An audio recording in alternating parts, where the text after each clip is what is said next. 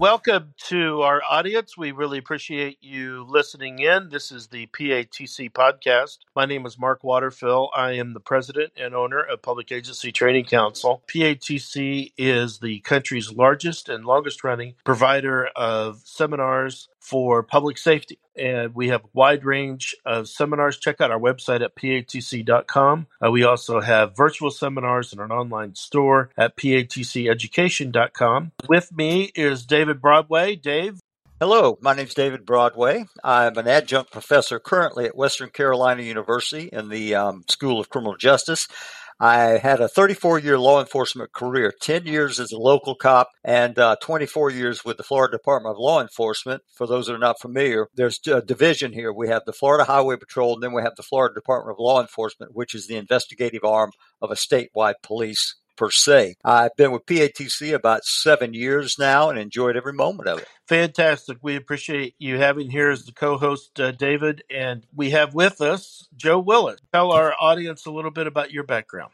Joe Willis, and uh, I retired from uh, Keene Police Department, Keene, New Hampshire, after 25 years of service. I had five years of service in Mass before I came. My last position with the department was running the property and evidence room, and in 2009, I started with uh, PATC, teaching a two-day evidence management course around the country. And last year, we started a 4.5 day evidence manager certification class and we've had uh, good success with the two day class, uh, actually, great success. Somewhere around 18,000 people around the country over the last uh, 16 years have taken our class, and we've had good success, knock on wood. And uh, we also do evidence uh, room audits. Uh, as a matter of fact, next week I'm headed out to uh, Arizona to do, an, to do an audit at a police department with uh, one of our other instructors, uh, George Perez, and uh, looking forward to it. We've like to do more audits. we've we advertise in every class, but sometimes it's hard when you're teaching the evidence managers um, property room stuff. They're interested, obviously, but it's always been my experience that it's hard to impress management once you get back to your agency about how important this evidence room is and keeping it running at a reasonable standard that I, I just read an article this morning. Uh, homicide cases about to be lost, or it actually was thrown out of court by the judge because uh, there was a blood sample in the evidence room from a drunk driving arrest, and the specimen was stored in the evidence room. And one of the detectives had that same person as a suspect, so they did a DNA analysis on that blood test, and it went up to the Superior Court, and the judge said, "Why did you obtain a search warrant for that?" Well, I didn't think I needed to. We already had it in the evidence room. So that case is a homicide case has been thrown out. They they don't seem to understand the evidence room is uh, for storage. It's not always you know carte blanche just to do whatever. When you're not teaching or providing audits of property and evidence rooms, what are some of the other activities you like to do? try and convince. Uh, I know a gentleman that lives in Indiana. I keep trying to convince him to go salmon fishing, um, but he's a hard sell. He's a very hard. So sell. you're a fisherman. Yes, we spend uh, quite a bit of time on the water, if uh, if possible, and then when we're not, like now, you can't be on the water. Well, there are people that ice fish, but I don't stand on an ice cube to go fishing. So I build furniture and Tell us uh, what kind of criteria or, or what are the important things that you teach in your property and evidence room class? Uh, the biggest thing, in my opinion, is to, especially for the new evidence officers, is to teach them all of the various ways to CYA, cover their assets, especially from some of the mistakes I made when I first took over my room. You know, nobody knows everything about these rooms. And I had a little bit of training, took that training, and came up with ways to make my room run better. But I thought that there were some things that were lacking in some of the training that I could find. So I established this curriculum and was basically teaching it in New England and New Hampshire for the most part, just trying to help the officers and impress upon the officers and the property managers how important this room is, especially nowadays that when things occur in the room, especially if they become public, you, you, lose a lot of trust. You lose the, the trust of your courts, you, use, you lose the trust of your citizenry.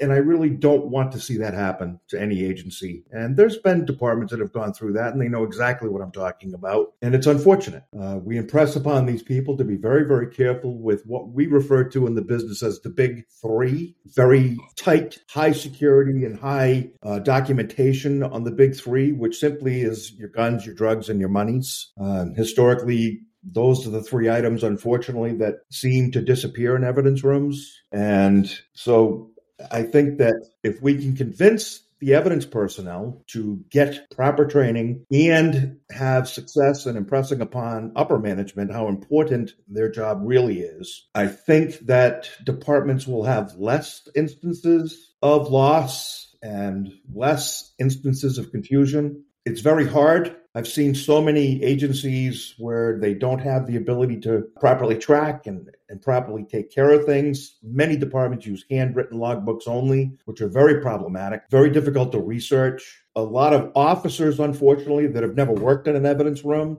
really don't understand how important it is to make sure that you've packaged things properly, taken the time to label things properly, because it is an extremely important aspect of your job. Pay attention to the little things, then the big things will always fall apart. And, you know, and I know in my law enforcement career, I, I never considered some of the importance that I now impress upon people. Um, you know, I, I never understood evidence management obviously. And I, I just did what I was taught to do. And whether that worked, yes. But again, you know, there's, there's a lot to the job. There's a lot to the job. Joe, I have something I'd like to add. And uh, coming from a local police department for 10 years and then going with the state police, basically, one of the things we had to do as a state police is when uh, some of our smaller sheriff's departments would um, take over, a new sheriff had been elected, we would go and audit the evidence room. And I will tell you right now, sir, if if I hadn't have had that in my career doing the audits, these types of things, I have a great respect for people like you that do those types of things in the evidence rooms because I would go in there and I, and I found grills, false teeth on the floor you know, and with no case number on it, and the packaging came so uh, far. But um, we also had a integrity prob- uh, problem at one of our labs in the evidence room there, where um, we had a evidence person getting taste from narcotics. We had to go through 2,600 drug cases because of that one incident. And sir, I applaud you for for for emphasizing how critical the job is of uh, of evidence integrity. It's very important, um, and, and, unfortunately, there are a lot of stories from the past, and I'm unfortunately will probably continue into the future until administrators really take the room serious. Yes, sir. And I, I think it, unfortunately, in law enforcement, we spend an awful lot of time with firearms training, driver training, use of force training, which are all extremely important aspects. But thankfully, thankfully, our evidence room seemed to lack in the training. Yes, sir.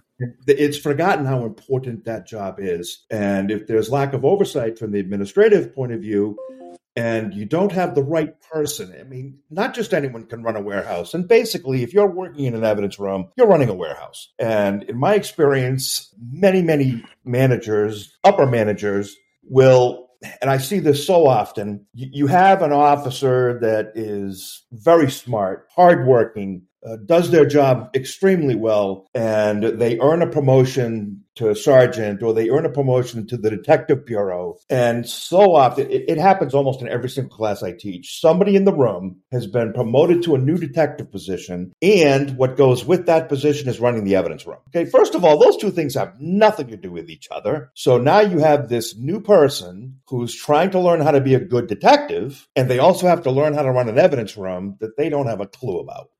Where's our emphasis going to be? It's going to be on being that new detective. I want to that's always my interest. I want to be a detective. I don't want to run an evidence. And most upper managers put their brightest and their smartest people into the room thinking that, hey, they can do the job. It's not that easy. Uh, it's not that easy. You really have to be on top of your game. And the other sad part about, especially for law enforcement, because it is a budgetary thing, many agencies, I, I, had a poor gentleman who works for a sheriff's department. There's approximately 300 deputies, and he's given about three hours a week to run the evidence. And, and I told him honestly, I said, sir, you're going to get two days worth of training. But in my opinion, all you'll be able to do is keep your head above water. you're, you're just going to be able to keep moving stuff out of the submittal lockers, putting on a shelf. You might be able to get things ready for court. You might be able to get things uh, going to the lab back and forth, but you will never have the time to do proper purging, to do the research on what needs to be purged, to keep track of what's. It, it's an impossible job uh, with a department. I concur. Has, yes, sir. I mean, there's got to be at least two people running that evidence room full time in order to keep that thing managed.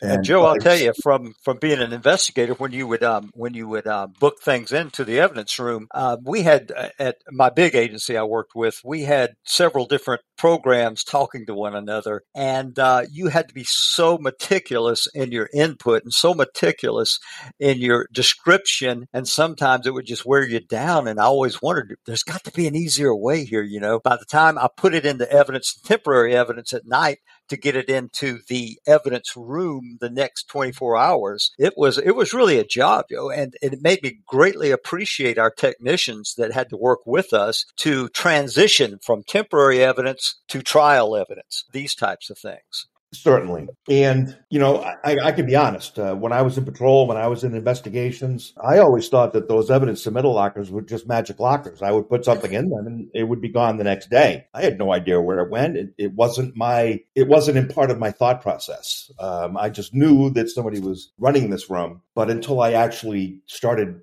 working in the room, little did I know well, not only does everything have to be correct, all the numbers, all the packaging, everything, all the labeling, but you have to put it in the right place within the room. It's got to be in a place where yes, it can't sir. deteriorate, where it can't be destroyed inadvertently. Uh, if you are working in a room that is not temperature controlled or it has proper ventilation, now you're increasing the risk, especially you know with the marijuana, and now uh, you know with the fentanyl and the fumes from the fentanyl, and a lot of agencies, you know, they'll give their evidence officers Narcan. Oh, here's some Narcan, put it in your room. But that that's a very false sense of security because if you get exposed to this horrifying drug. Before you know you need the Narcan, you're already unable to administer Narcan. Yes, sir. So, you know, you're just you're just hoping and praying that nothing bad happens. And unfortunately, you know, we need to expand our our thought processes. We, we just can't continue in law enforcement to hope and pray. Uh, that always has a bad end result. I mean, we really, really need to not only train our people, but when they get back and they tell you these are the current standards, well, who says so? Well, you paid this money to send me to training. Why? Was it just because I needed to go out for two days? Uh, you know, we need to implement some of these things. That's what I try and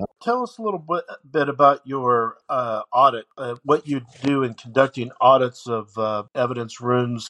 Sure. Um, well, audits are geared towards making sure that you have policies in place that meet a standard and that you're not only your evidence officers, but everyone in your department understands what those expectations are. And then you're looking to make sure that people are meeting those standards. Um, if we have established the standard that we're going to keep the big three separate, separately secured within our room, is that actually the practice? Um, I've done several audits at agencies that were accredited and they don't have, they're not meeting the standards that are required. And that's one of those things that we're looking for. Um, I have guest toured many evidence rooms, uh, especially when we host, when a police department hosts our classes. Hey, would you take a look at my evidence room? Absolutely. Uh, one great little short story this gentleman was so excited to have us come. He had taken my class, and then the following year he hosted my class. He was so excited. And you got to see my evidence room, state of the art, rolling file cabinets, rolling shelves. Excellent. First thing I, I walked in,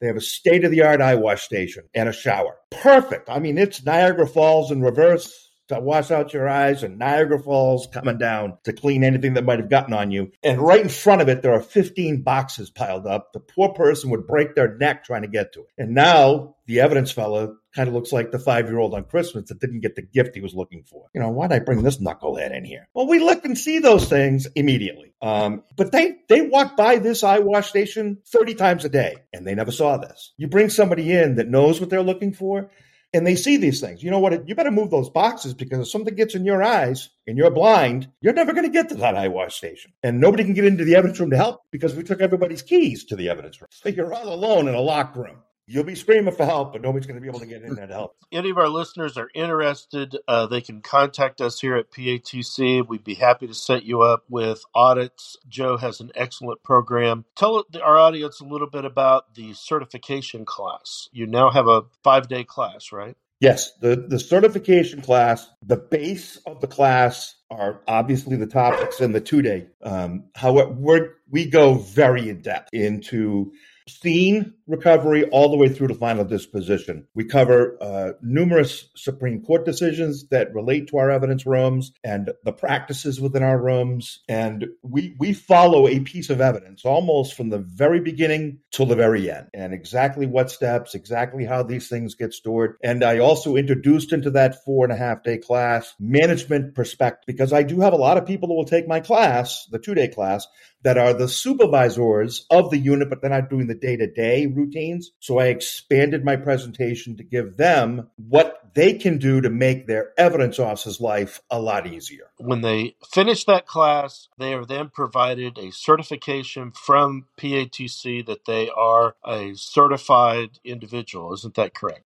Yes, sir. That's a fantastic certification, and, and I think gives uh, the department, the leadership of the department, some confidence, as well as the deputy prosecutors, the prosecuting attorneys, some confidence that uh, our our uh, property and evidence room is being run properly. Well, Joe, thank you so much. We very much appreciate uh, you being one of our uh, fantastic instructors. We very much appreciate all of your hard work. Thank you, gentlemen. Thank you so much for listening.